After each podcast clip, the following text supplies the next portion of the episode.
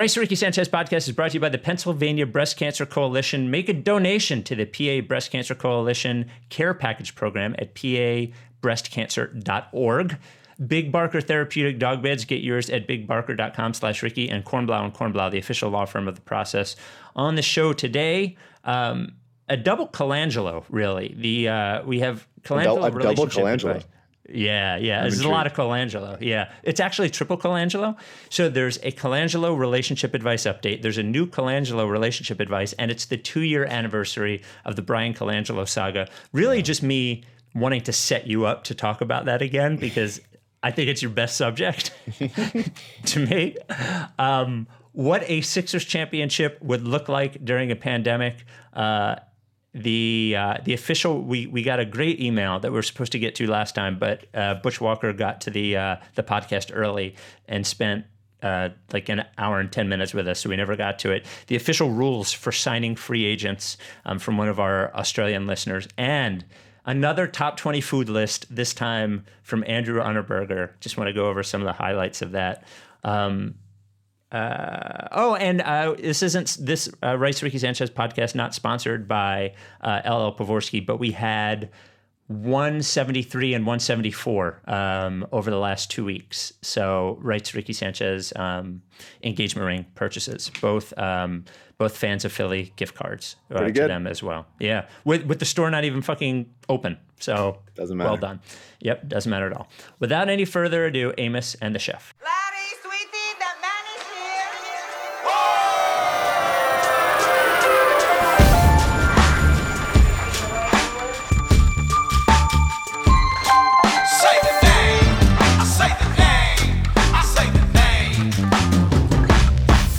We were right, y'all. We were right. We were right. Even when it went wrong, we were right. We were right. We was right, y'all. We were right. So say the name. Say the name. We were right, y'all. We were right. We were right. Even when it went wrong, we were right. We were right, y'all. We were right. So say the name. Say the name. Say the name. Say the name.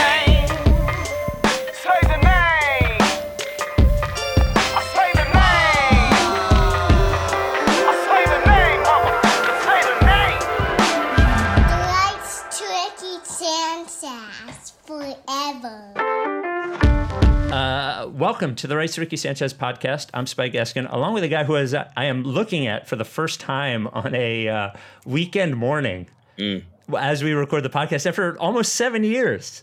That is Mike Levin. What's Yeah, up, I've been, Mike? I've been sitting, not for all seven. I've been sitting in this exact position, but uh, pretty close. And it is a it is a real ramshackle um, situation here.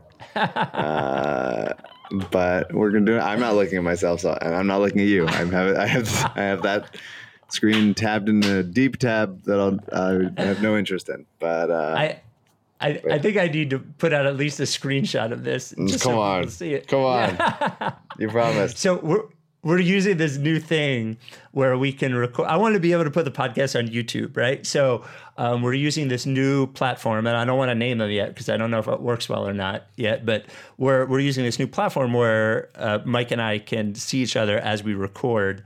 And uh, and it records the video. And I had never seen Mike. The only time we had ever seen each other as we recorded a podcast on the internet was when we did it with uh, and Amos a few weeks ago. Yeah, and the- and and the Zoom, um, yeah. but that was on Zoom and it was in the evening. This is the first time I've heard Mike early in the morning for several years, but this is the first time I've actually seen him In all its glory. in all its glory. hair, morning hair, no shirt. Um, so uh, yeah, it would be, um, I think, uh, ridiculous at this point to um, to not mention, um, you know, to start off the podcast and not mention what's gone on in our uh, in our country here for the last few days. Um, in not only in our country but in the the respective cities which we live. Obviously, Philadelphia, which most of our listeners are from, and you in Los Angeles, and pretty much every major and, and a lot of non-major cities in uh, in the United States. Yeah. The uh, the protests and and uh, what has happened as a result of those um, so far uh, because of the the killing of um, of George Floyd. um, and I wanted to to make sure that we acknowledge that. Um, did you was was there anything that I, I know what I think and and how I feel, um, which is overall just sadness, you know, from the from the beginning part of this um, to now. Um, but I was wondering if there was something that you wanted to say. Yeah, I mean, we have a, a little platform here, so I feel like it's Mhm. impossible not to say something. Um, Yeah. and we're not uh, the people that should be doing most of the talking, since we're not the group of people that are being uh, continuously persecuted and attacked and uh, murdered in overwhelming numbers. Um, but just to say something, and, and obviously I've been uh, speaking out on social media and retweeting, I think, rel- more relevant voices than mine, and donating to uh, various bail funds. Um, and there's other ways to do it. I'm just doing some cursory Google searching if you want to find ways to donate. Um, it's just, uh, I would encourage people to educate yourself. Uh, my f- one of my favorite books on the subject is The New Jim Crow. Uh, if you if you're interested in, in reading further about this, but um, black people in this country have been uh, crying out for decades and decades that this has been happening. Uh, that they've been uh, unjustly targeted by police for years, and I just couldn't empathize with them more for how they feel about it, for wanting a better world for their children and feeling scared when their children leave the house. Um, that something bad could happen. Um, and uh,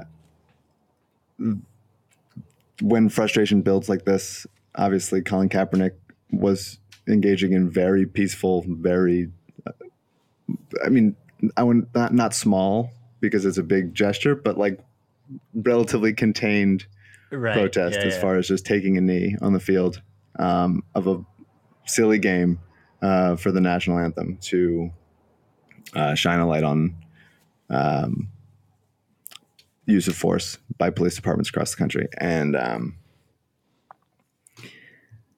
then nothing happens. And uh, a lot of police departments are still allowed to operate with impunity and they show up to protest with riot gear and ready to engage. Now there's we've also seen in various cities, including Camden and, and Flint, Michigan and Santa Cruz, that like police some police departments have at least for yesterday or the day before, like shown up and um, engaged with protesters on a healthy level and walked and walked with them and uh, and took a knee with them and, and in, in solidarity because of uh, George Floyd's murder was was uh, for a lot of people. I think there's been a bunch of wake up calls, but everybody gets there when they get there. Um, to to how how bad it can be and how bad it has been. Um, but a lot of play a lot of people a lot of police departments weren't. Uh, I've just around the country everywhere. Um, it should be de-escalating, not uh, not making things worse. In a lot of places, you saw them just making things worse. And so I, just feel for the communities affected. Um, I, just, I I respect and appreciate all the Sixers that have been standing up and saying stuff from uh, Matisse and Tobias and Ben and uh, Josh Richardson. I'm probably forgetting. I didn't see everything, but um, I thought Jaylen Brown and Malcolm Brogdon had really uh, great things to say. It's just a really uh, sad situation, and I'm glad on the one hand that it is getting the necessary attention it deserves, but um, uh, it's just it's just really sad that this has to keep happening, um, and I feel for the people affected, and I uh, especially as you'll find out in our Kornblau ad, I, I really don't give a shit about buildings. Yeah. the um the the thing that you said to start about us not being the you know we're we're not the marginalized and we're not uh, you and I are lucky enough not to have fear in those situations I think is really important. I I thought when you know Ike uh, Reese um, yeah, I wanted to shout out Ike Reese also. I thought he's had some, some Yeah. great stuff. I listened to that. Sorry, go keep going. Yeah, yeah, yeah. So if you want to listen, just go to my Twitter or the WIP Twitter. We posted what Ike said on the air on Friday. And, you know, I hold Ike in very, very, very high regard as a person and as also a teammate and, uh, you know, somebody who um, has now been a radio host longer than he was a football player. You know, like he is a, uh, you know, I. I have been at uh, the radio station for you know seven years or whatever, um, but I've known Ike longer than that, and I've never had a better uh, teammate, and I, I've known very few people that I would put in the same regard as I put Ike. Um, and he, there are very few people that I think can speak, um, you know, from a, a personal level on this in the way that that he can, um, that I work with. And he he spoke on Friday about it, and I thought it was really prescient, and I thought it was, you know, Ike has sons um, that he he fears for, and um, I thought it was it was a really like um, smart and emotional and um, and honest thing that he said, and it reminded me how hollow a lot of other words ring when you hear somebody talk about it who is specifically affected by it. Yeah. Even though we're all affected by it on a in a in a macro level, on a micro level, he is affected by it like that. And um, I guess what I would would say is that um, a lot of what you said, know know what you're talking about, know what you're donating to, and support those who need support right Yeah. now. And it seems really like uh, it seems really clear that like the one thing that all religions and all laws and all people seem to agree on is that killing somebody is not cool, right? It's like that is fucked up. Like that is not something that we're cool with, and it it seems like the um, the that, that that should be something that we can all agree upon. And uh, you know, I uh, I'm not a prayer, but um, my my thoughts and my heart are with the people who are affected by this. And um, and I- the the last thing I would say is because you mentioned Kaepernick, and I think what people got wrapped up in Kaepernick is that he was not perfect, right? Like his message that he was trying to get across was great. And then he, there were diversions where people were like, "Well, what about this T-shirt he wore or these socks he wore?" And like they were, they were, they were like the wor- people are not perfect, and the world. uh, I, I remember Obama said this several months ago. Like the world is messy, and I, I remember I, I was watching last night that that eight minutes that Killer Mike spoke from Run the Jewels Yeah. and he was universally praised for and and i thought it was r- really smart and i remember like two years ago people were emailing me telling me that we needed to take off Run the Jewels because Killer Mike is a pro Second Amendment guy. Like he's a he's a gun guy, and he's a you know in our communities we need to have this to protect ourselves thing. And it was just watching him being praised last night, and I thought he deserved to be praised. Was a reminder that like not all messages and messengers are going to be perfect right now. Totally. You know, and you're you're you know you're like you're gonna you're gonna see protests and you're gonna see people like fucking stealing things from stores and you're gonna be like, well, wait a minute, that's fucked up. Like, why are they doing that? And it is fucked up, but it's also not the like the grand. Don't don't lose yourself in the minutia of who threw the rock through the window. Yes. Or you know what I mean? Like the problem is that like people are hurt by people of position of power and we are not doing enough to fix those things and and protect them.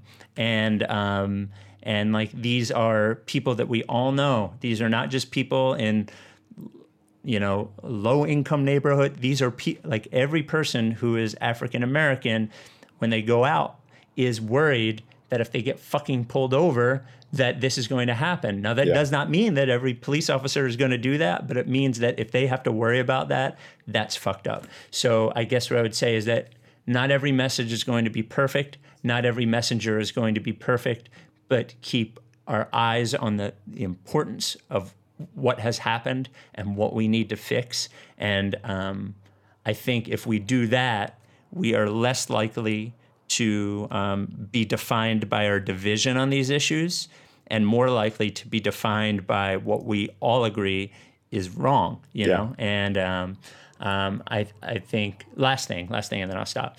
Is my my wife said to me as this was happening, she's like, "Wow," she was like, even looking on Facebook, this seems like the George when when George Young was killed.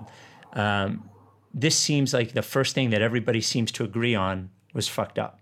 You know, like everyone's on the same page, and then just give it three days for us to find a way to like to disagree on on everything, and I would just ur- urge everybody to keep your eye on what is important. Yeah, for sure. And I think that a lot of that is in the news coverage of it, and Mm-hmm. uh, a lot of that is in social media companies that sort of benefit from that division. Um, but I think I appreciate you saying uh, what you said about keeping your eye on the ball and, and, and not letting the other stuff cloud it. And the, the final thing I'll add is just, you know, you mentioned Killer Mike and, and Ike Reese and, uh, you know, a ton of other people that I've been just listening to and and and reading over the past few days and stuff. And it's it's amazing and and unfortunate how we ask um, black people in trauma f- for this over and over again to have to speak out in such like perfect um,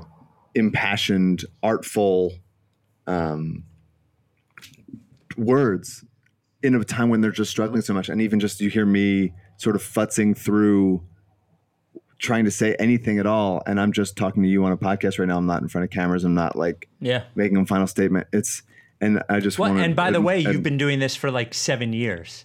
You know, like you are you are trained in some way to do this, and it's still not easy. no it's a hard thing it's a hard thing to talk about and I, and I can only imagine how hard it is for them. And i just want to uh, you know my heart goes out and i'll just keep donating and keep doing what i can to elevate uh, voices that that are speaking out about this so thank you for giving it the time and for what you said Yeah.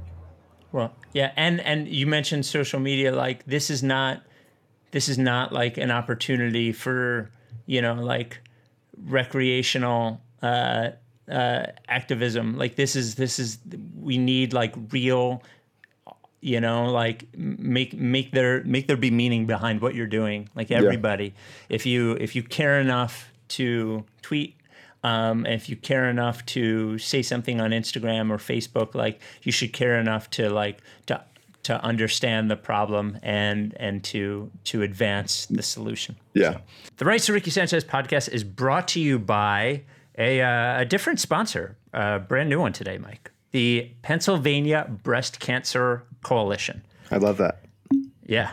So this is actually an interesting thing how they came to sponsor today, uh, because it ended up helping two causes at once. We donated a commercial on a uh, for an auction for the Providence Animal Center, and somebody bought the commercial and donated it to the Pennsylvania Breast Cancer Coalition. Wow. So yeah, so helping two at once. So uh, the Pennsylvania Breast Cancer Coalition is actually really really interesting. I was uh, I was on the phone with them for a while, and you know one of the things we talked about was that a lot of the um, disease focused, I guess, charities focus on uh, research. And, and that's great. And research is super important. And Pennsylvania Breast Co- Cancer Coalition does that. But I think sometimes when people donate to things like that, they just say it just says research and it goes out up into this like cloud of research and they don't even know what it does. They assume that mm-hmm. people are researching anyway, right? You know? yeah um, So one thing that they do that I thought was super interesting was a program called Friends Like Me. And what Friends Like Me does is is they send out these care packages to women who are diagnosed with breast cancer in their first six months. So they send out these care packages that have like resources, you know, like about treatment and surgery and dealing with it. They send out head wraps. They send out cosmetics that are safe for them to use as they go through treatment. Um, it comes with face masks and cool packs and hand sanitizers and books and all of that stuff. Um, so they they find uh, women who are diagnosed with uh, breast cancer and they send these to them right away. So they have so I guess these women now feel like somebody. It, there's so many questions, right? When something like this happens, and it not only provides answers to some of the questions, but it also provides things to help you get through. And I thought that was a really neat thing to do because it's Yeah. tangible, you know. I always like a I always like a tangible thing, and it's good to hear. You know, that's why I like Coded by Kids so much. Is that there's like a Yeah. there's like a tangible thing that's happening. Um, Right. obviously, there's plenty of intangible things that we want to happen in the world, but sometimes a tangible thing is just nice. Yes, uh, it's the same with the as we were talking about Providence Animal Shelter Center. I can go there and I can see the, the animals that are getting help because of this. So they send out more than 1,300 of these care packages um, every year. And I, you know, I was mentioning to them too. I have a, a coworker um, whose wife was diagnosed with uh, breast cancer and a very serious form of breast cancer. They actually started a podcast uh, to a woman who was diagnosed with breast cancer and her friend who was also diagnosed with breast cancer. Um, it's called "Making the Breast of It." It's uh, they've been going for like six months now. It's really really good. But any in any case, um, each box of these that they send out costs about a hundred bucks to fill and ship to women across the state, and they get um, they get these care packages and they remind these women that nobody is is in this fight alone. So, if you'd like to make a donation to the Pennsylvania Breast Cancer Coalition's care package program, go to pabreastcancer.org. That is pabreastcancer.org. And if you are in this situation um, or a loved one is in this situation, you'd like to request one of these care packages, go to pbcc.me slash friends. That is pb cc.me slash friends. So the Pennsylvania Breast Cancer Coalition doing great work. Thank you so much for your support of us. Um, and then whoever supported the Providence Animal Center, who then in turn, instead of supporting a specific, their own business, supported the Pennsylvania Breast Cancer Coalition. So That's great. Great stuff. Yeah, great stuff. Back to the Ricky. Okay, well, on to and uh, our, uh, you know, like, so we are here to um, to amuse you, and I think probably one of the best ways to amuse you is to sort of um, uh, set Mike off on the two year anniversary of Wow. the Bryan Colangelo burner account story. So, What a I, transition. I, want to bring up, yeah, I, want to bring up two things. Uh, first, an email. And then something that I, I don't think I ever totally realized, and it's funny because it's somebody who works for us now or works with us. So the first thing is the email. This comes from JA. Dear Ricky, which I think is a funny way to address us, almost like the way that a spam email would address us, um, you know, about our SEO. Uh, being that this is the anniversary of the Colangelo Twitter fiasco, what do you think Eric Jr. would say about the players this season? Uh, why and also why are people who used to be late and blamed it on traffic still late to their Zoom meetings? Stay safe, everyone. JA. That's a great question. Yeah. I was on Who time. would- I was on time for this. I will say. You Set were- my alarm four minutes late. earlier, and that did all the difference. Yeah. What what do you, is there anyone on the current team that that uh, that Eric Jr. would have a, a it's a- problem with? I think it's a great like, question. Do you think? I think uh, Eric Jr. would be hinting at like uh, Horford, like secrecy. There was something that we didn't know that someone was pushing like above our pay grade or whatever, and uh, that he actually has you know a fake leg or something. Um, I think it'd be would love Matisse because Yeah. obviously he traded everything he had to get up to move up four spots and get him or whatever it was. Um, would definitely take credit for Shake um, and would 100% pawn Zhaire off on somebody else. Yeah. yeah. I, I wonder. I, I would also love to know which one of the characters would know, would like uh, which one of the things, which one of the players. Uh, the, the other thing that I don't think I. So I, I, I remember this time with a lot less clarity. And somebody asked that we post a. This is the funniest thing to ask for. Um, and people thought it was a good idea. You- Hey, you should take all of the Bryan Colangelo controversy podcasts and like put them into one and release that. And all I can think is like they're on the feed. I uh, they're there. What do you need me to do that for? Um, but I don't remember that era with very much clarity.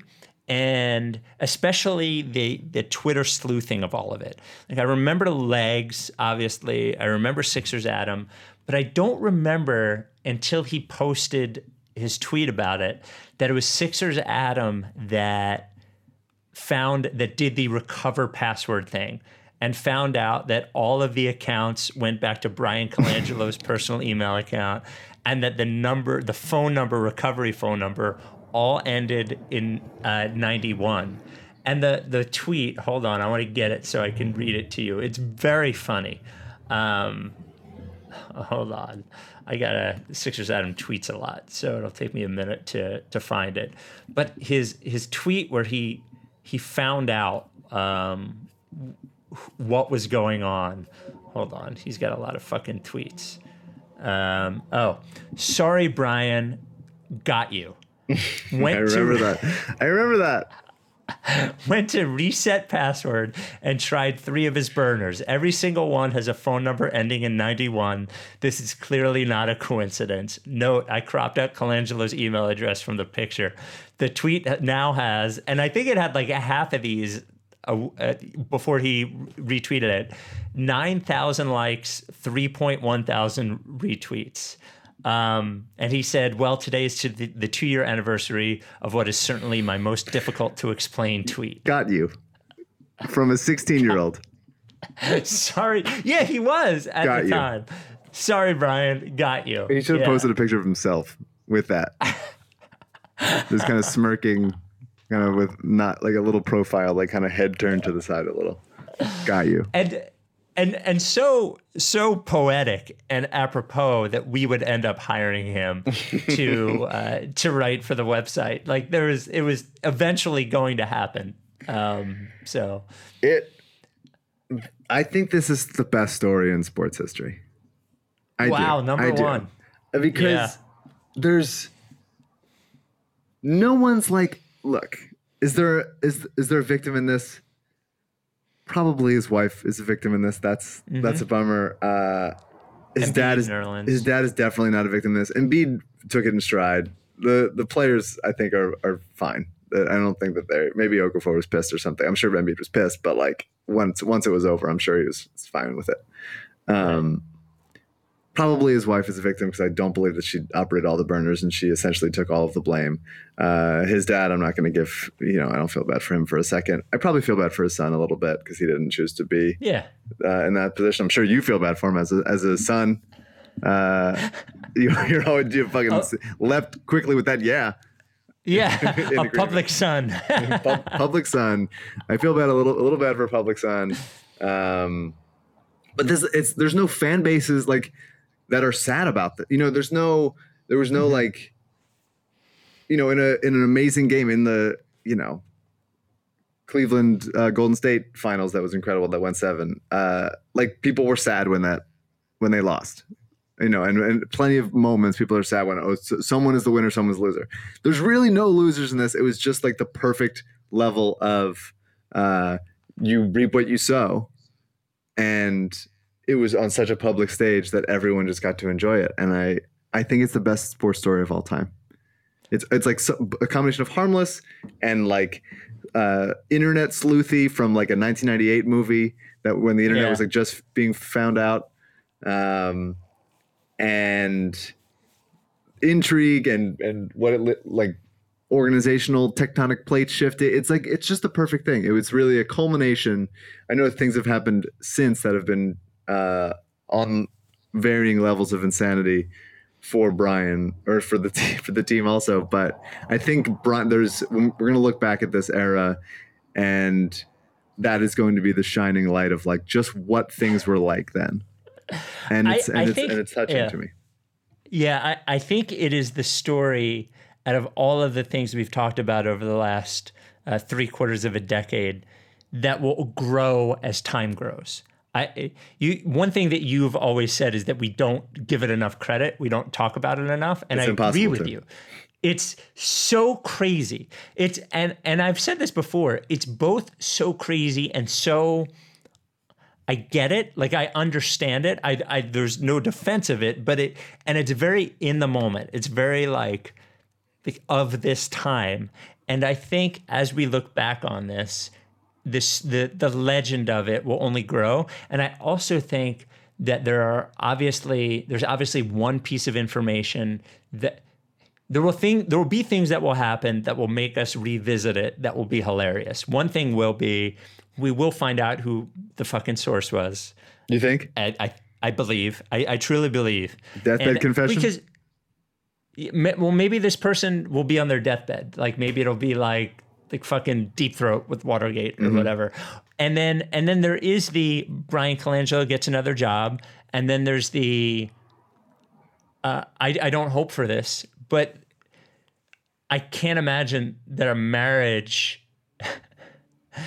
I mean, I just have to imagine there will be a tell-all from You gotta think they've been. I there was a 91. I think I said this before, but there was a there was a prop bet of if their marriage would stay together, which is a little too invasive for me. It's cro- it crosses some level of the line, so I didn't do it. Uh-huh. But Yeah. uh, my buddy Aaron did, and uh, he said that they would stay together, and he won money off them staying together. Oh, re- oh, oh, so there was a there was like what was the end? Will of the they year? will they last the the end of the year kind of thing? Yeah, Yeah. it's Well, it's credit wild. I do credit think I do think there needs to be a full like we've talked about a 30 for 30 now i now i'm demanding a last dance sort of 10 episode. I need i also need the country whenever the last whenever this documentary is ready i need the country to be shut down so that no one else has anything else to do other than focus on this. And i need the Burnergate to be at least an episode at least. Yeah, I mean, I think yes. I mean, for his for Bryan Colangelo's reign as uh, as president of basketball operations for the Sixers to start with his dad hiring him and and get you know one thing who was I talking to about it? I think I was talking to oh this is actually uh, two things that I didn't the Bryan Colangelo original press conference, I was talking to Joe DeCamara about this, was way more contentious than I believe that Josh Harris or Bryan Colangelo thought that it was going to be. You know, like I think they thought it was going to everything was going to be fine because they had a, a basketball guy at the helm, and the reporters were like, "I don't know, this is kind of fucked up." um, but as I was talking to him, I had no idea that that John Gonzalez ran for like fucking Congress. Did you know that? yeah i did I had no idea. DeCamara said it to me, and I was like, "Ah, nah, you're thinking about some other uh, John Gonzalez." no Um, he ran, ran, no ran for congress in texas So Gonzalez, I told John, I told Gons. Not only did Gons run for Congress, but Jon Ritchie, former Eagles fullback, who now does uh, middays for WIP, ran for state senate in PA, uh, Wow. and they both lost. So I Yes. think a john gonzalez and lost Ritchie by, ticket. lost by a lot yeah, He ran as an Gon- independent, and I think did it as a journalistic endeavor. And then, and then the way he tells it, started to believe that he could win, which I Gons feel like I would do. one day. Yeah. Um, but anyway, uh, for for his reign as Sixers uh, president to start with his dad hiring him with a shitty press press conference to end with a law firm that specializes in these types of things That's right. discovering that he and his wife were the ones behind the accounts and eventually losing his job that way is the most ridiculous thing in the yeah in the history of sports. Mm-hmm. I, I I can't even imagine it. There's no better way for his reign to end. No. I don't think. The basketball guy gets undone by his tweets. Yeah, Pretty ridiculous. Pretty ridiculous, all Uh, told. I'm glad. I'm glad that it happened. I feel like I'm a better person because of it. I also want to. uh, I was thinking about this. I would love to be paid to write that movie. If anyone Hmm. out there wants the Bryan Colangelo movie made uh, about the burners and wants to maybe get the rights to, I don't know, Ben's article or someone needs to write a book for it that we get the rights to and then hire me to do it, that would be a dream come true. So just, you know, file that in there. Hmm. I, I would love that as well. I would encourage somebody to hire you to write that. It'd be like, it would have to be like a burn after reading style film. It can't, you saw can't, that. you can't play it on the, it- it's too weird to be just like generic, all the president's men. Although it'd be funny if, if it was treated with that level of seriousness. Well, I mean, it's a serious thing, I guess, and also ridiculous. Yeah. The Rice Ricky Sanchez podcast is brought to you by the official uh, law firm of the process. Um, that is Adam Kasabi. Or no, that's not Adam Kasabi. It's Adam Kornblau. We have so many Adams. We have Sixers Adam, Adam Kasabi, Adam Kornblau. Kornblau and Kornblau, the official law firm of the process. Mike, I can guess uh, that given what has happened over the last few days, that there are small businesses who are in contact with their insurance companies um, and having trouble with insurance companies. And uh, I would suggest that uh, if you are having trouble, even though I have not asked Adam if he'll help with this, my guess is that he will help with it. If you're you're having trouble with an insurance company um, due to this or due to business interruption insurance because of COVID nineteen or anything, reach out to Kornblau. I think that's a great suggestion. Is Adam Yeah. does Adam have like a like an attack dog mentality that we don't see? Oh, he does. So, um, so like so he seems when you you've met him right so he he seems in person to be sort of reserved i guess Incredibly reserved, friendly reserved handshake. Everything about his initial presence is is that is that of a reserved man. I want to hear So the he- opposite now. he saves it for like this shit. I, I am it. telling yeah, I am telling you when I have had conversations with him about this because I have had conversations with him about so their specialty they've been around for 40 years is personal injury. So they they are a personal injury law firm but not one of the huge sort of like referral service ones that you see on billboards or, or here. You know, when you we always say and it's true when you call Kornblau and Kornblau you get a Kornblau you probably at this point uh, because he's not in the office yet probably until June 5th, uh, or just if you call the phone number, you're going to get Adam's cell phone. Um, but when I've so I've dealt with him a couple of times on small businesses that we are uh, friendly with um, who had things where they, they needed help. And he turns into a fucking maniac in a good way. Um, there was a certain point where I remember on I was on the phone with him and I was like, Adam, this is not for me. I, I don't need you to tell me everything that's going to happen here. I just need you to help this person out. Um, and he does it, but he has such a deep understanding for what he's doing. And he has such a intense commitment to making sure that people are treated the right way. And I think a lot of times personal injury lawyers are get a get the rap that you know you hear like the quote unquote ambulance chaser or whatever. But a lot of times when people are hurt, whether it's medical malpractice or injured at work or whatever, they're like they have something coming to them. You know, they miss work or they uh, or they are in pain the rest of their lives, and somebody is at fault for this. You know, and um, I think it's important that there's somebody there who understands. Who's not just looking to make a buck or something, who understands that people need help in those sort of situations. And they're confusing times. And I think he is somebody who does that sort of thing. So, and you can tell where you know the a lot of the people who's helped for us do not have uh, personal injury cases right? Like they have whether it's like business interruption insurance or the thing that i was dealing with uh, uh, another lawsuit or not me personally but the, the business that i referred to him you know he helps them and does not does not ask them for money you know whether it's a referral or whether it's some advice and he he really cares about all the people that we send to him and he's a, a conscientious a conscientious smart um, and aggressive person and that is i think what you would want if you wanted a lawyer for um, for personal injury or otherwise so i think that was a good endorsement right Yes. I'm so, endorsed. Uh, yep. So you're going to call him, even though you don't even have a problem with an insurance company currently, just in case. 215 576 7200. 215 576 7200. As Mike has said, I am doxing him by giving out the number that goes um, directly to his cell phone right now. Uh, 215 576 7200. Uh, or corn, email kornblau at kornblau and kornblau.com. Uh, c- kornblau at corn, kornblau at kornblau and kornblau.com. That's it. Um, yep. So, uh, Kornblau and Kornblau, the official law firm of the process. So we have. oh, so should we talk about the thing that we talked about? Should we start promoting that? Well, I didn't. I didn't know. Uh, I, I would would like to. Yeah, Um, I feel like well, we're kind of on the subject.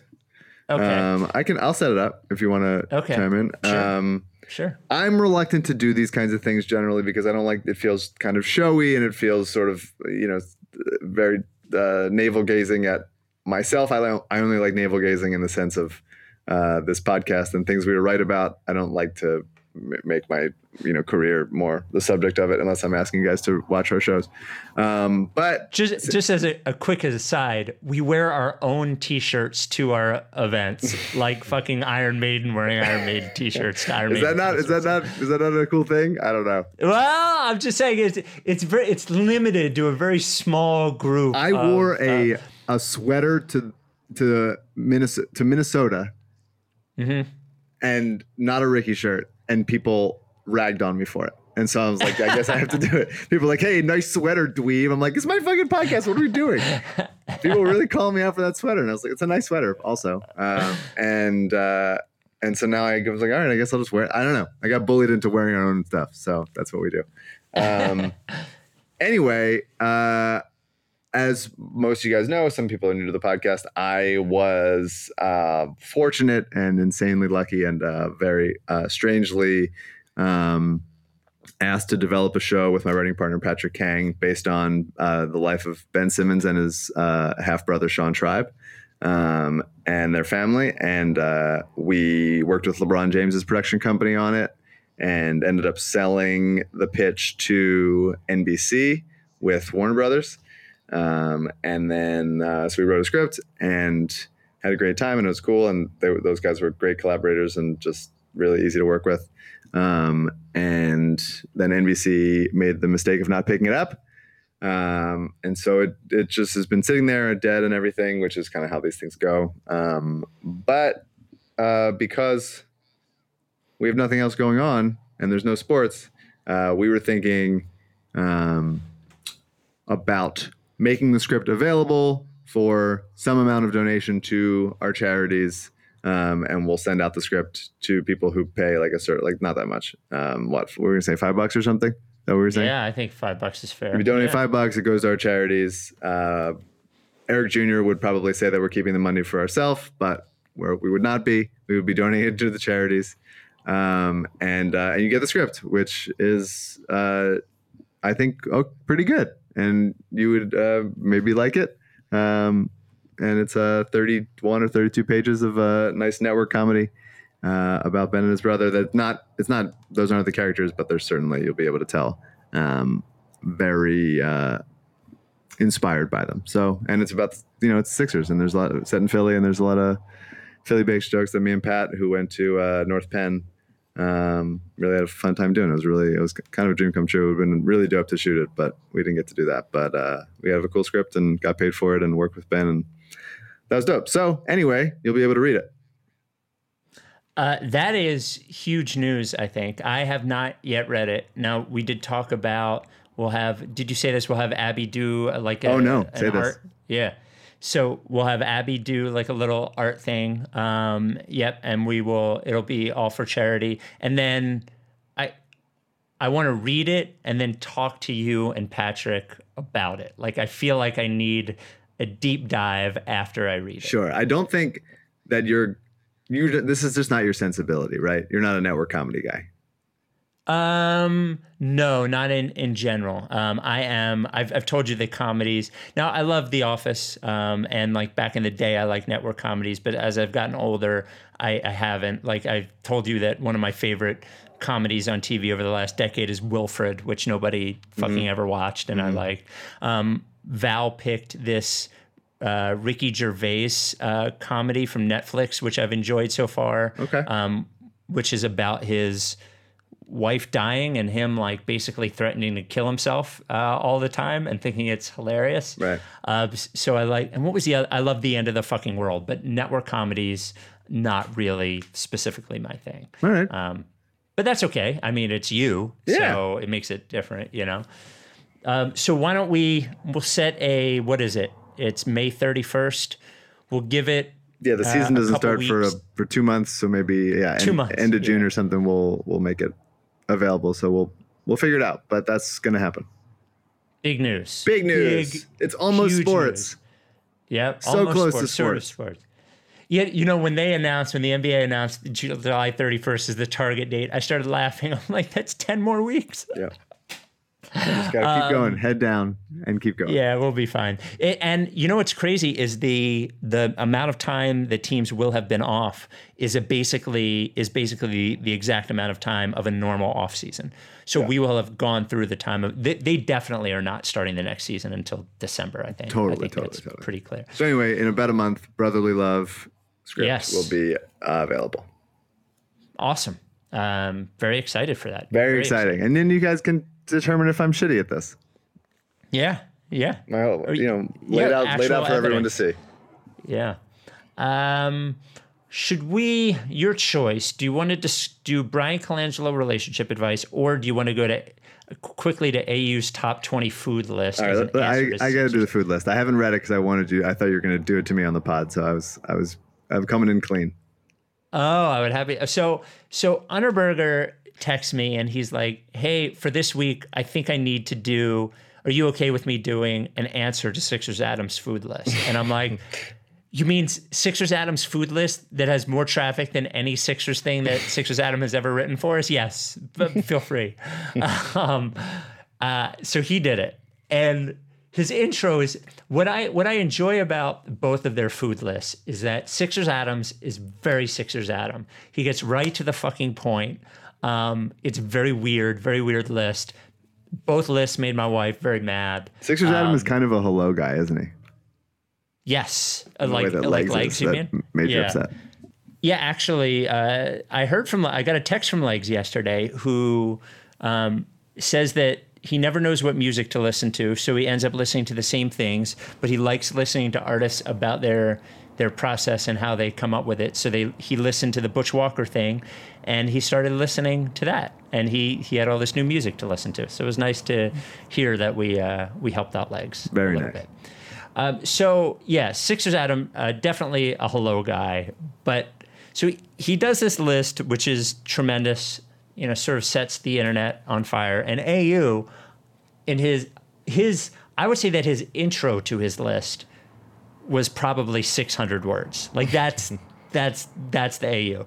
So he says in his list, which is on rightstorickysanchez.com and brought to you by Kinetic Skateboarding, um, get 9.1% off your first order with Kinetic Skateboard at kineticskateboarding.com. Ben from Kinetic asked me for Weber, Weber's phone number yesterday. Said he had commented about a about a pair of sneakers. He was trying to find him. Wow. So yeah. Bet Weber's going to get a fucking screenplay from Ben from Kinetic right now.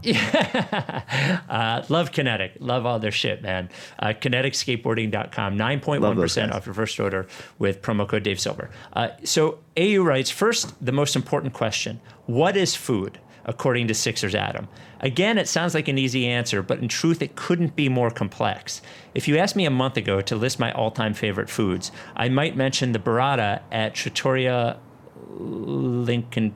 Uh, I couldn't. I can't read this in Astoria, or the steak at Peter Luger's in Brooklyn, or hell, the shorty Italian hoagie at Wawa off Conshohocken State Road.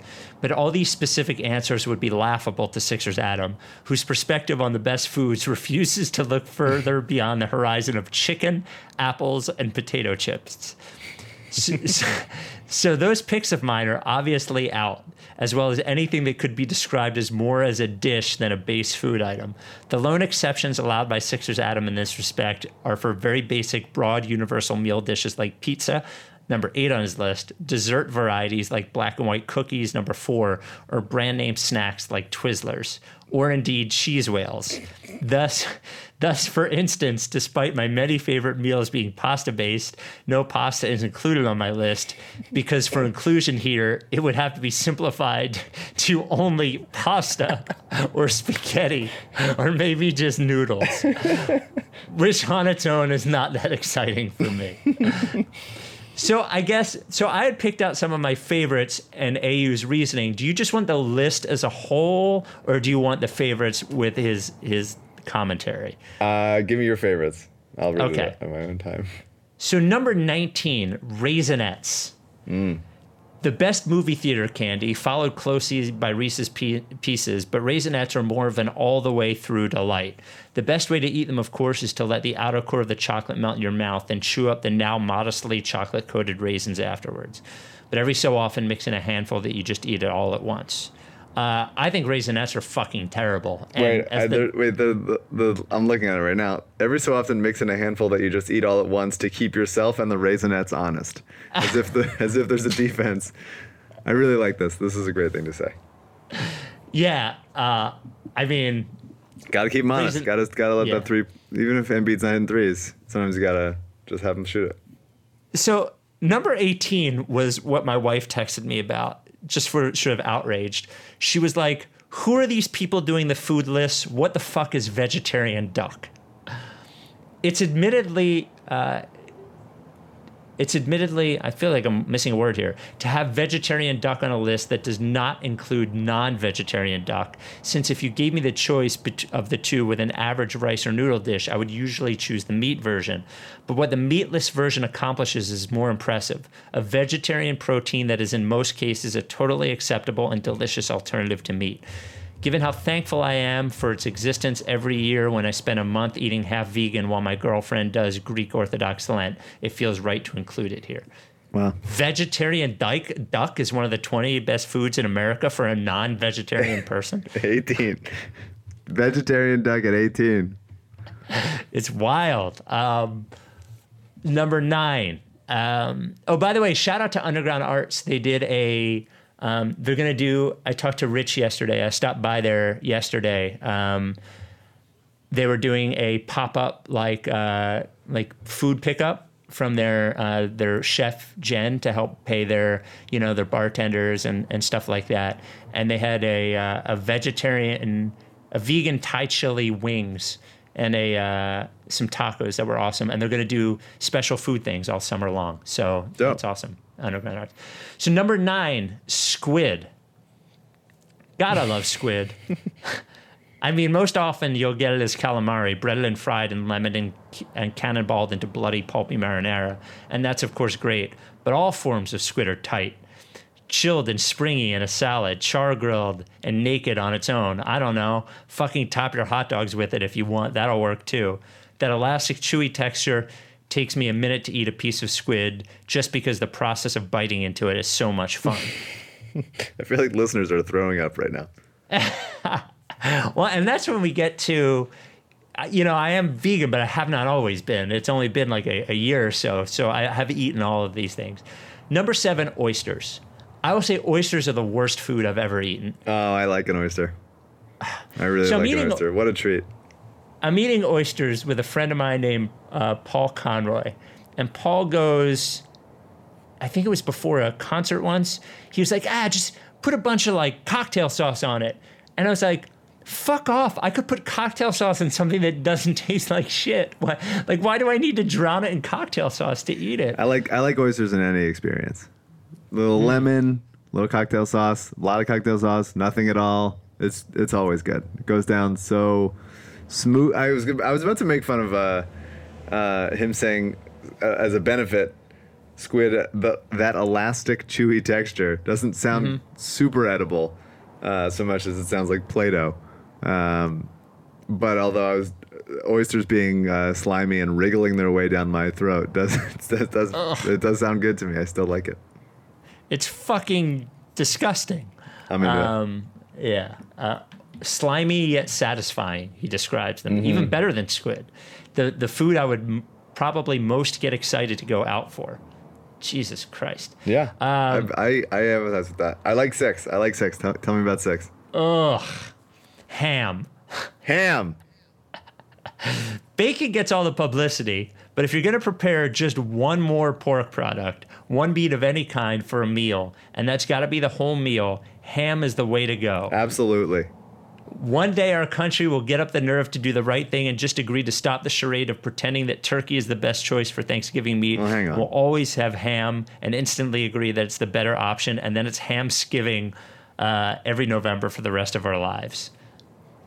I don't. I, I even even in my meat eating days, I did not like ham or turkey. Love a ham. Love a deli ham. Big big deli meat guy, and I'm constantly upset that LA has no just regular deli situations. It's very upsetting to me because when I'm home, there's just drawers filled with deli meat, somehow always fresh. It's the best thing my parents do is have deli meat on hand. And here there's just like I have to get like, you know, packaged shit. It's bullshit. Um, I love a ham. Love ham in deli or other forms. Um, I agree that there's about it's not we're kind of past it, but there was like a what a, a, a time in from like 2012 to 2015 when just like saying bacon was like a joke and like laughing about how much you like bacon was like the cool thing. Yeah. Very, very bizarre time. I like bacon for sure, but that uh, honestly did as much to turn me off of it as like PETA would. Um, I like a turkey bacon also. Turkey bacon's very good. Uh, but yeah, ham. Come on, AU all the way. And then number one, A shot to our face. A shot to our face. Cheese. Yep, cheese. Cheese is the best food. It is the start and, and end of any meal worth having. Before there was the Beatles, there was cheese. Sometimes you eat other foods and think, hmm, this is a good food, and then you eat cheese. And before your brain can even process how obviously the best food it is, your mouth reflexively lets out a big old kill a cow yell of, and it ain't two. cheese, cheese is the best food. Right in our, right in our fucking faces, Spike. Yeah. You gonna let him do that, Tess? Well, I mean, look, cheese is good. Um, It I is may have my my scientific and moral objections to it, but I would be fucking crazy to tell you that cheese does not taste awesome. Yeah, I have to say, once in a while, I'll, I'll, you know, we try to be gluten free, dairy free, and soy free for some allergy and just like feel good reasons, because my body generally doesn't doesn't take it well. Um, but in quarantine, when I have nowhere to be and no one to be around, kind of loosen the reins on things.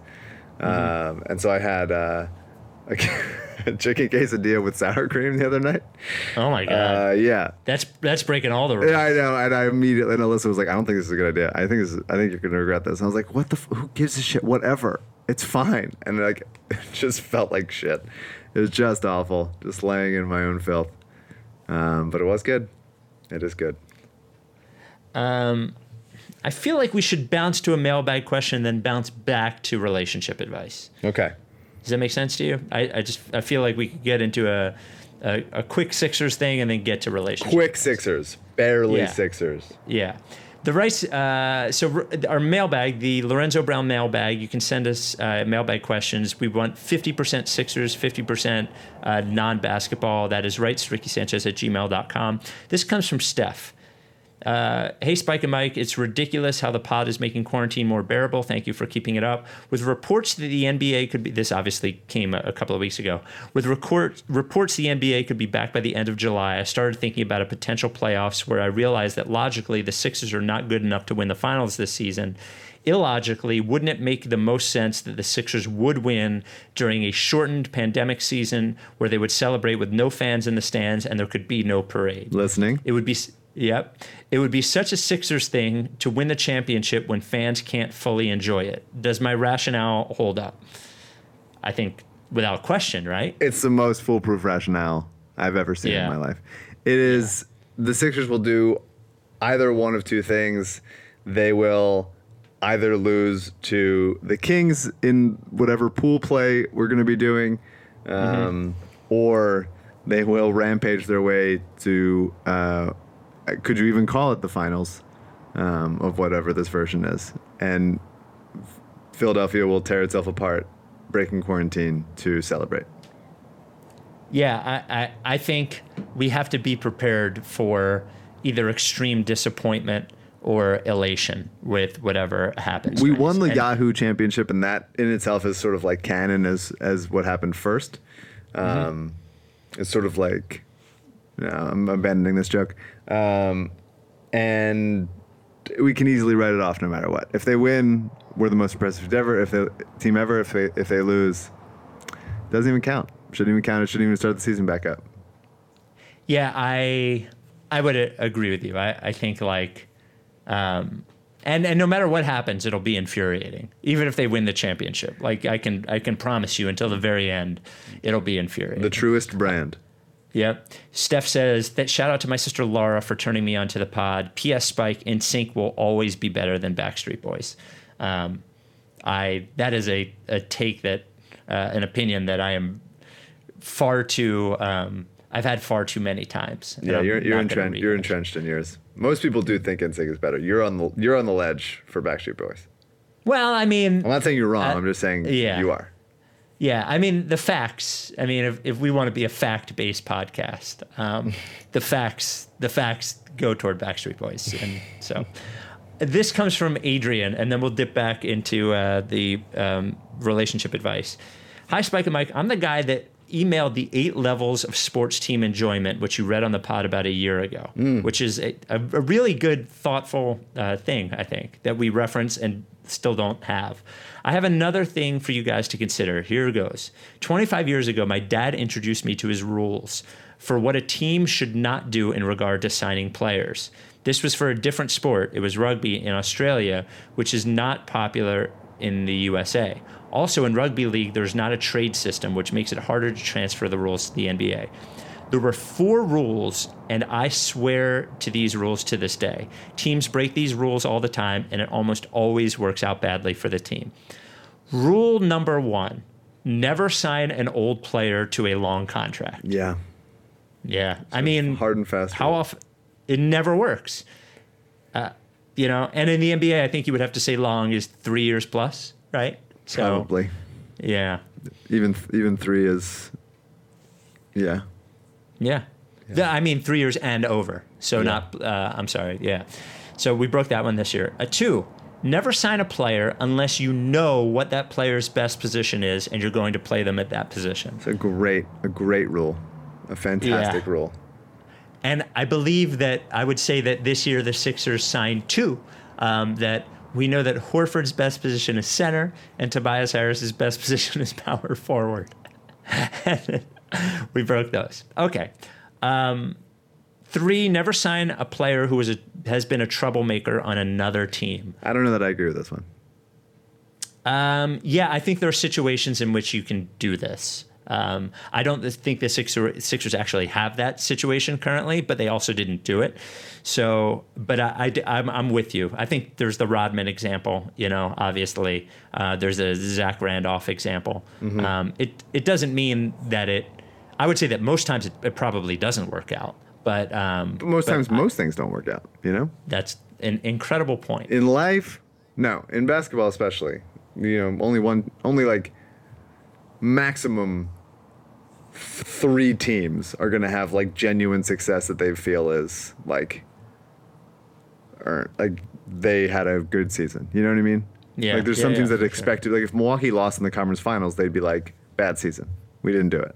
You know? Right. And so there's some teams that would take that as like a win, and some teams that would take that would be feel like they came up short. So I think most th- most things just don't work. But as far as signing a troublemaker, I think like you know it depends on which stage of their career they're at, like how young they were, what a situation, like the context of it all. I think that players can be branded that. I mean, like Marcus Smart is a guy that like you know earlier in his career had like some red flags of like you know bothering teammates or whatever. Um, and obviously even like better players is like you know non non like super role player types like you know Jordan is was an asshole, Kobe's an asshole. Like these guys that are like trouble. What do you what do you describe troublemaker as? I think there could be a lot of vague and like uh, narrative driven crap with that. So I, I would I would take that away. The Rights to Ricky Sanchez podcast is brought to you by Big Barker Therapeutic Dog Beds. Um, my wife is uh, away from home this weekend, so it's just me and the dog. And um, I was sending uh, text messages to Amos last night. And I kept sending him pictures of my dog, and he said, "For your um, for your well being, I hope the dog lives till 40. Um, because because of my obsession with the dog. But I feel like th- this is how people this is how people think about their dogs, you know. Um, and and you know this has been a, a really fucked up three months um, for just about everybody. How much would you pay to be able to have your dog talk back to you? Oh, so uh, Val has talked about this before. I don't want him to talk back, right? Wow. Like I, so we we are at different sides, my wife and I, on this. I'm curious to see where you stand. I am of the belief that part of the reason that my dog provides so much emotional support to me, and I realized that yesterday as I was looking at him, and just like at the end of just a, a traumatic day for for you, me, and every, the nation, um, that I had him there. And I think part of the reason why he is so comforting to me is that he doesn't say a word. I don't. You ever know? Who was I talking to about this? The thing about asking when, when you're having an issue, right, a problem, the thing about asking one of your parents or telling one of your parents is that they are too much on your side, so you don't even believe them sometimes. Um, the thing about my dog is that because he doesn't say anything, it's almost like perfect. I can just talk to him. He loves me, and he moves on. You, do you want your? Do you want? Would you want Donovan to talk? Um, if would it be like a magic talk? Would it be like, hey, this this dog can talk? Holy shit! Like, or would it be all dogs can talk? I think that's the difference. If it's if it's a normal thing, you're I think you're presenting it like it's like it's a normal thing, right? Or if Yeah. it's Wilfred, right? Um, Yeah. Uh, I'd like him to be able to say things when he really has to. but if what what if the thing that he was saying was, "Get me a better bed," is how I was going to tie it together. that's a, that's a good thing. And chances are, if you just bought a bed on the internet that isn't a big barker at a, or a pet store, like y y- chances are your dog would say that, would wake up in the morning and go, "Hey, like you know why I get up super early and want to go and pee because this bed is fucking uncomfortable." Now, Rebel does not have that excuse, and he still does it. So I don't know. Sure. Um, we've had a bunch of new process pups during the uh, the uh, what's it called the uh, the the quarantine.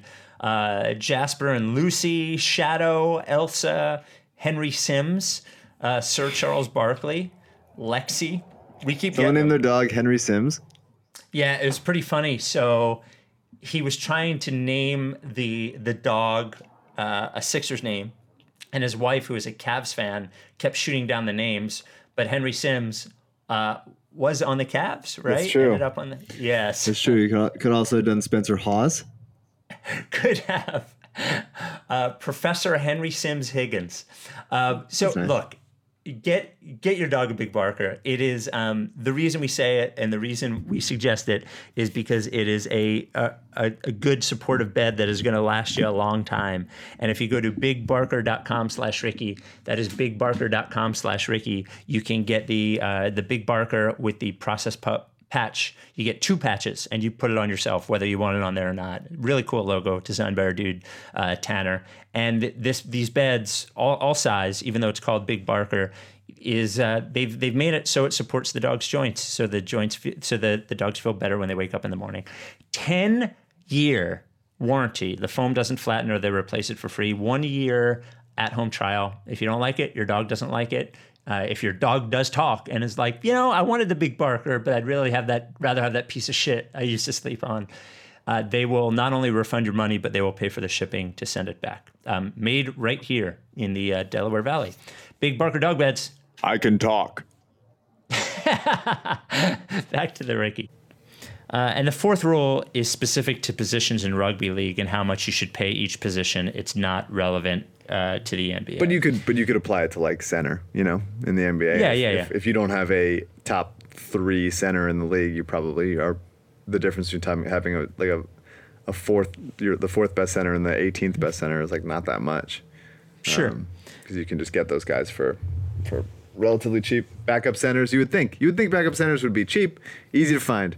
Uh, the Sixers have not been cheap uh, this year, and in, in the past year was not easy to find. So Greg Monroe started a playoff game. Um, should be easier. Um, and he says uh, if you could give the Sixers front office any rule of these rules that they couldn't break in regard to signing or trading players, what rule would you give them? Oh, he said different to the rules above. Yeah, definitely one and two. Or if I feel good Yeah. about one and two. Um, there might be. Now, look, I we had Anna Horford on our podcast. She's uh, very interesting, and I had a really great time talking to her. And then uh, Alyssa and Taylor had Anna Horford on table flipping to talk about the Kardashians, uh, which was also great. Um, Anna did tweet uh, how much she missed Boston She's done it so many times. She's done it a lot, and she's Yeah. well within her rights to do that. But it did, uh, you know, cause cause a stir, as it is wont to do. Um, and it, I think that the, as much as she is, you know, leading with her, how she feels, her emotion in that sense, which is things were better in Boston, and I, I understand why she'd want things to be better there for Al. Um, the Sixers led with their emotion and when they signed Horford. And I think maybe leading with emotion um, is, even though I do it on this podcast, a, a mistake for teams to do it generally for giving out big contracts like that. I think that they were excited to take someone away from Boston and feel like they got somebody back for the, you know, for, for both the um, Markelle Fultz stuff and the uh, even ki- kind of getting getting one over on on them with forcing them to pay up for Matisse and trade up for him because they telegraphed it. And so I think that they were like, we're gonna we're tired of this narrative that Boston like has our like gets our goat. So we're gonna take their guy and give him another year, and he's gonna be ours. And now he's not, a, and he can't cover Embiid, and so two birds with one stone. Like we're great. Um, and I think that they led with emotion and and avoided the rule of the very good rule. Two of them don't sign an old player to a long contract and uh, don't sign a player unless you know what position he's going to play. So I would say I would add don't lead with emotion. What would you add, Yeah. Spike? Sleep on it.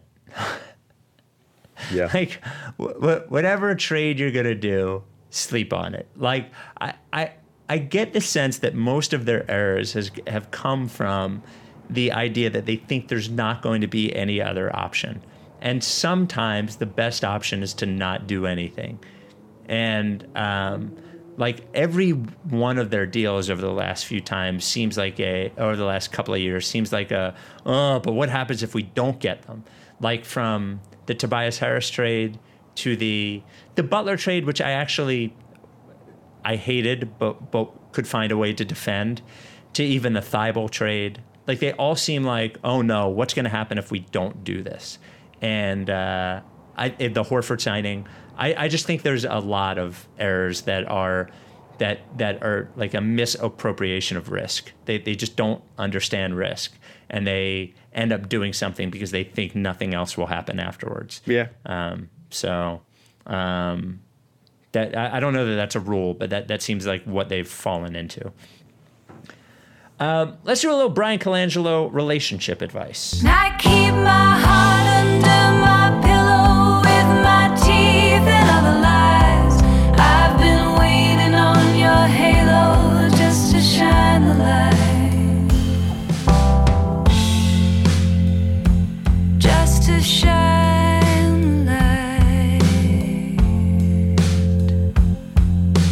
On the right after the two year anniversary of the Bryan Colangelo Twitter saga. The music brought to us, of course, by Eliza Hardy Jones. Um, you can send us relationship advice questions to write to Ricky Sanchez at gmail.com. Um, this comes both fake names. I have two two emails here. First comes from Randy. Hey guys, quick update from the last time I talked to you. My girlfriend still has a TB12 lip tattoo, but I've learned to live with it as Oh, we're. Do you remember this? Yes. but I've learned to live with it as we're closing in on two years. This past year has been a big step in our relationship. Uh, was taken one night as she turned to me and said she wants us to be considered, quote, a Sixers couple. We went to the Knicks and Nets game this year over MLK weekend together, but I'm not sure what it fully means to be considered a, quote, Sixers couple. It would be great if you could help define that for us. Also, after having a few quarantine drinks today, I purchased a Dikembe Mutombo Sixers jersey, which she was in full support of. Um, boy, do you really want to be a Sixers couple? I think is the real question. Yeah. Dan- potentially dangerous. I wonder what the TB12 tattoo is feeling about uh, Tampa Bay. Yeah, Um, maybe another tattoo. a Sixers couple is is I, I there's so much that goes into it. You can be like a you know, if you want to be like a prominent Sixers couple, like seen at the games or on at Ricky events or whatever, like being like a being that couple, that's one thing. But if you're being like, hey, I, we identify as a Sixers couple, that seems to indicate more volatility than I think maybe you want to. Right. Um, I I agree, and I don't know. Like, can you, is is there like a middle ground where you can just like sort of enjoy the Sixers together without being a Sixers couple? and uh, you know, I I don't know. I would I would recommend that. That would be my that would be my Me as well. recommendation. And this comes from Eric. Hey Spike and Mike, can you give some questions to ask ourselves if we're complicate if we're contemplating whether we're interested in him or her, or if we're just sad and lonely in quarantine? Um, I would assume this is somebody who is talking to somebody else who is not there, um, and is like is sort of convincing themselves that they are actually into somebody, or if they're just sort of um, sad and lonely. And I think it, that in these circumstances, it doesn't matter. Just go live it out, live out some weird uh, fantasy of pretending you're into somebody, and then when someday when this is all over or before then, just be like, oh, it turns out I wasn't. I think it's okay to get yourself into some some uh, remote trouble. I would agree. Um, I would say that, like, hey, look, we're all doing what we can do to pass the time and get through this. And as long as at the end of it, you can look at yourself and say, hey, that time was that time, and I'm going to figure out now for now, I think it's fine. Just don't make any dumb decisions during it. That's like, right. You know, if you haven't met him in person, don't call Lee. Um, you know, uh, I, I think.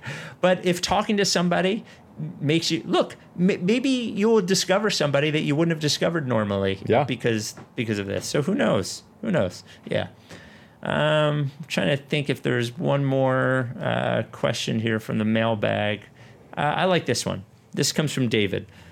I would love uh, for Spike and Mike to pontificate slash theorize on how or Al Horford is spending his time during the shutdown. That's a combo basketball, non basketball question. Um, and a follow up if Al Horford makes a peanut butter and jelly sandwich, does he cut off the crust? And does he set cut said peanut butter and jelly sandwich into two rectangles, two triangles, or leave it as a square and why? Yes, he cuts off the crust. Yes, he cuts into into two triangles.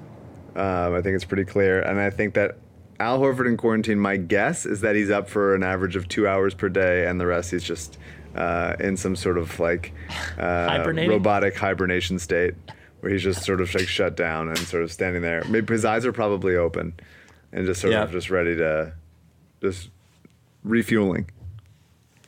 Yeah, and, and the, the two hours is probably some family time, right? Yes, family married, time, maybe he's a book, and Yeah. then the, obviously the cutting off the crust.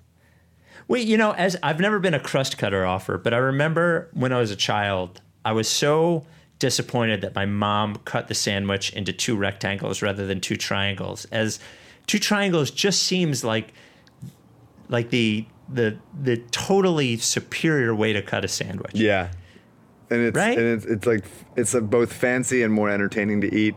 There's different. Yep. Whereas the the the straight up rectangle is that feels that feels like a sad sandwich. Yeah, it's terrible. And it's four corners rather than three. I don't know. I just the the corners are less pointy. You end up with two round corners. Yeah.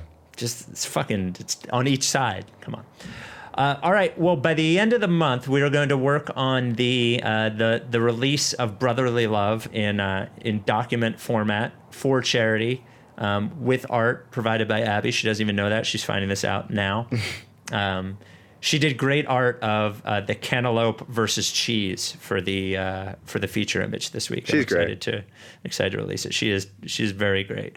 She's uh, I always get the same text from her the day before the podcast. What's up for this week, boss? And my response is always, I have no idea, Abby. legitimately no idea. So, uh, and uh, we'll talk to you Wednesday as we podcast through this um, next two more months without basketball. So, very Wow. exciting. Yeah. We could probably do coming. just like two pages at a time of my script if we were reading it, but Yeah.